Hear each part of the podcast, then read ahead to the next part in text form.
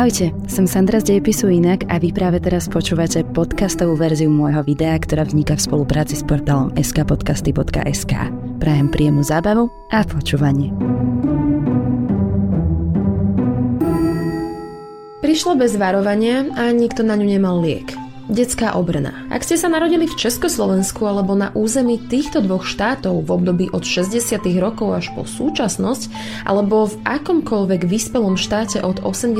rokov až po súčasnosť, strach z detskej obrny už nemôžete poznať. Na dobro sa vyparil z verejného vedomia a z kolektívnej pamäte. Podobne ako sa v súčasnosti neobávame prídelového systému na potraviny alebo cudzích tankov a armád na našom území. Detská obrna bola taktiež fenomén, ktorým sa museli potýkať skôr naši starí rodičia, prarodičia alebo aj rodičia a my si už len vychutnávame dôsledky úsilia a zodpovednosti chrániť sa pred smrtiacím vírusom. V dnešnom videu vám porozprávam príbeh o jednom z najúnavnejších bojov, ktoré ľudstvo zviedlo. Bol to boj s vírusom, ktorý vrhol tmavý tieň na celé 20. storočie západného sveta a stal sa najhoršou nočnou morou každého rodiča. Toto je poliomielitída, alebo aj detská obrna.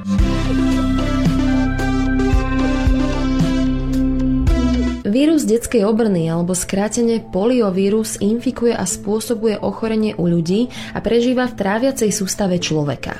Konkrétne v ústnej časti hltanu alebo v čreve. No a keď v týchto miestach zostane, tak sa dá povedať, že je dobre, pretože vtedy je pre nakazeného takmer úplne neškodný. V drvivej väčšine prípadov má ochorenie dokonca asymptomatický priebeh alebo ho sprevádzajú iba mierne príznaky ako je bolesť hlavy a únava. Avšak v percentuálne malom zlomku prípadov sa stane, že poliovírus sa vydá na puť stráviaceho systému do ďalšej časti tela, do centrálneho nervového systému. Ako náhle sa tam usadí, začne ovplyvňovať nervový systém a jeho schopnosti.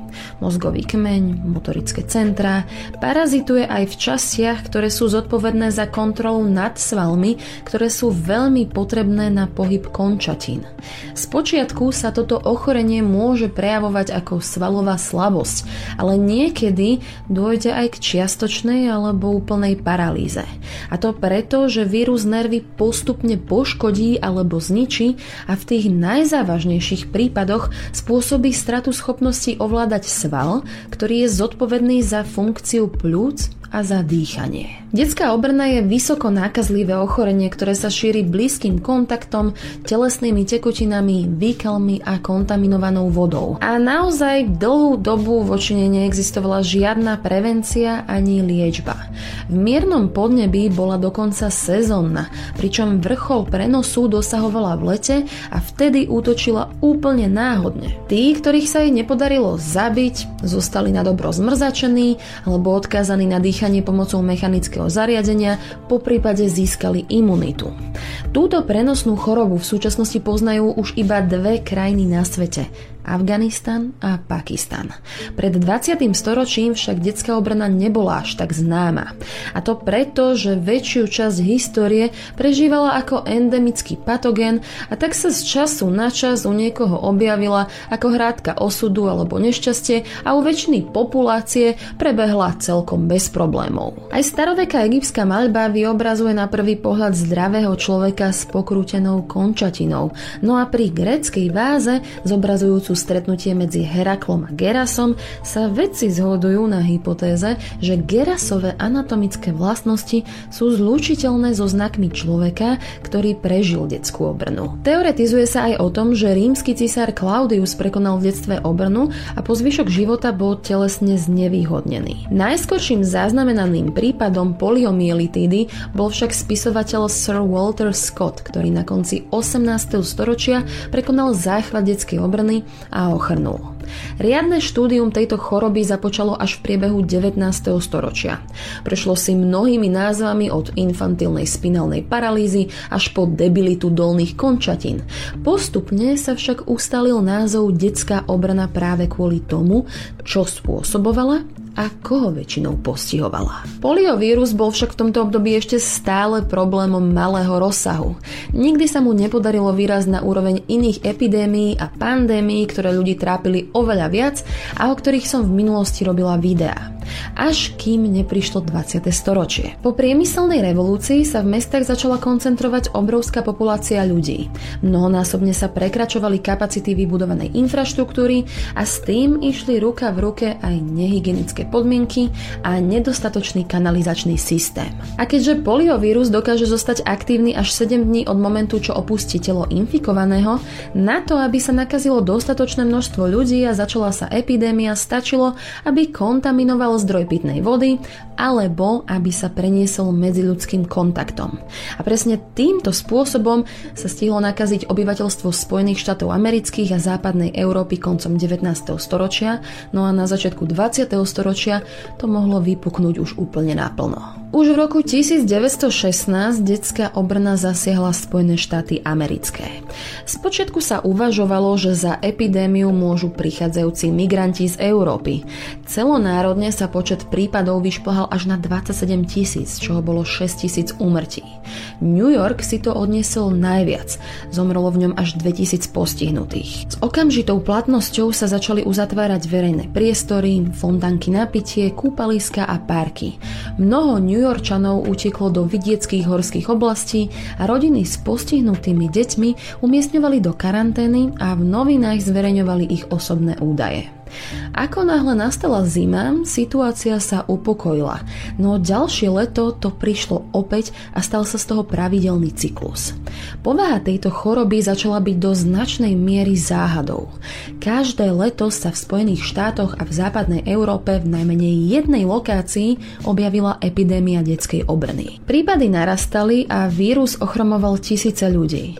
Po roku 1928 pacienti, ktorí trpeli tou najzávažnejšou formou a stratili kontrolu nad dýchaním, boli odkazaní na mechanické zariadenie s názvom železné plúca. Paul Alexander, jeden z posledných preživších z najzávažnejšieho prepuknutia epidémie v 50. rokoch, má v súčasnosti už 75 rokov a jeho príbeh sa stal príkladom toho, prečo zdravotné postihnutie nemusí definovať budúcnosť človeka. No aj keď najviac postihnuté boli deti vo veku od 5 do 9 rokov, postupne sa zriedka objavovali aj prípady dospelých pacientov.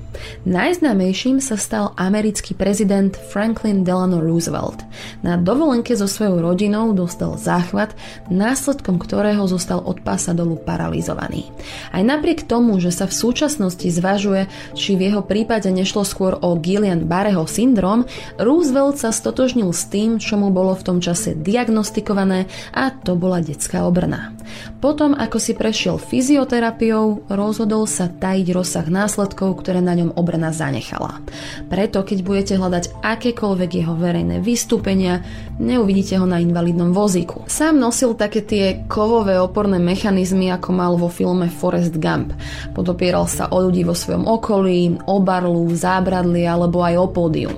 Ak si lepšie všimnete niektoré z jeho príhovorov, za každým výrazne artikuloval a gestikuloval iba hlavou, pretože rukami sa musel vždy podopierať. No jednoducho spravil všetko preto, aby ho choroba neobmedzovala vo výkone svojej funkcie a dokonca zasvetil aj celý svoj život na boj proti nej. Založil Národnú nadáciu pre rehabilitáciu pacientov s detskou obrnou a zveril ju do rúk svojho priateľa Bazila O'Connora. Namiesto toho, že by sa nadácia zameriavala na veľké dary od bohatých patrónov, žiadali o pomoc úplne každého, hoď v tých najmenších sumách.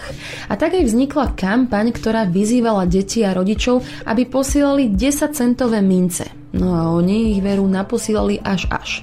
Do Bieleho domu prišlo desiatky tisíc listov, v ktorých boli hodené drobné mince, prevažne od detí, ktoré chceli, aby sa ich spolužiaci uzdravili prvé dni sa týmto spôsobom podarilo vyzbierať až neuveriteľných 268 tisíc dolárov. No a kampaň sa stala tak neuveriteľne úspešnou, že sa neskôr od nej odvinul aj názov pre samotnú nadáciu March of Dimes alebo aj Pochod desiatníkov. Všetky dary sa použili na financovanie špecializovaných liečebných centier pre pacientov s detskou obranou, na železné pľúca alebo aj do výskumných snách na vývoj vakcíny proti detskej obrane.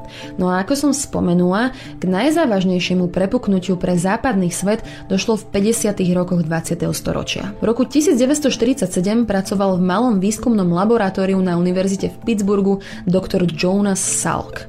Našťastie ho až tak nebavilo medicínu praktizovať, ale skôr ho to ťahalo k výskumu.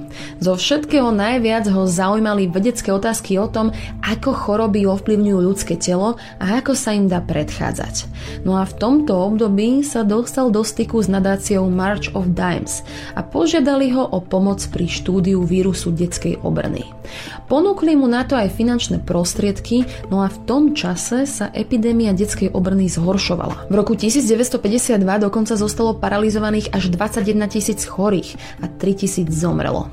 Vyvolalo to až takú hystériu, že sa začalo hovoriť, že Američania majú väčšie obavy z detskej obrny ako z atomovej bomby. Jonas Salk však už pracoval na vývoji očkovacej látky. Chcel, aby fungovala na princípe oslabeného vírusu, ktorý sa do tela zavedie, imunitný systém voči nemu začne vytvárať protilátky a celý proces tak bude oveľa bezpečnejší. Takzvaná Salková inaktivovaná vakcína proti detskej obrne bola po niekoľkých testovacích kolách predstavená verejnosti federálnymi úradmi v apríli 1955. Označili ju za efektívnu a bezpečnú. Salk sa navyše rozhodol, že z jej vynajedenia nebude profitovať a nechajú čisto iba pre verejný prospech. Niekoľko súkromných firiem dostalo povolenie, aby ju hneď začali vyrábať a jednou z nich bola aj Cutter Laboratories, ktorá sa zapísala do deň kvôli nešťastnému incidentu. Totižto niektoré šarže očkovacej látky proti detskej obrne, ktoré vyrobili, obsahovali živý vírus detskej obrny. Táto chyba, ktorú neodhalili bezpečnostné testy, nakoniec spôsobila až 40 tisíc prípadov detskej obrny, pričom 200 detí zostalo postihnutými rôznymi stupňami paralýzy a zomrelo ich 10. Incident bol však určujúcim momentom v histórii výroby vakcín a dohľadu nad vakcínami konečnom dôsledku to viedlo k vytvoreniu lepšieho systému regulácie vakcín, z ktorej profitujeme aj my dnes. O 8 rokov po Salkovom úspechu vyvinul Albert Sabin orálnu vakcínu proti detskej obrne s použitím oslabeného vírusu a keďže bola lacnejšia, jednoduchšie sa podávala a jej účinky trvali dlhšie, postupne nahradila Salkovú vakcínu. Oboch doktorov však oslavovali rovnako, pretože umožnili, že do niekoľkých rokov prípady prudko klesli a zabránili tak utrpeniu mnohých ľudí. Pre Československo bol významným mezníkom rok 1960, pretože vtedy sme ako prvý štát na svete dosiahli eradikáciu prenosnej detskej obrny. Stalo sa tak po zavedení celoplošného povinného očkovania. No a potom, ako sa potvrdilo v 80. rokoch, že práve kiahne sú na dobro vyhubené, začalo sa veriť, že úplná eradikácia detskej obrny môže byť taktiež možná. Síce sa dodnes chorobu nepodarí podarilo úplne zlikvidovať, ale prostredníctvom VHO, UNICEFu a nadácie Billa a Melindy Gatesových sa k tomu snať blížime. Dúfam, že sa vám príbeh tohto azda najväčšieho medicínskeho projektu a očkovacieho programu, aký svet kedy videl, páčil a dúfam, že vás tento príklad globálnej spolupráce bude v niečom inšpirovať.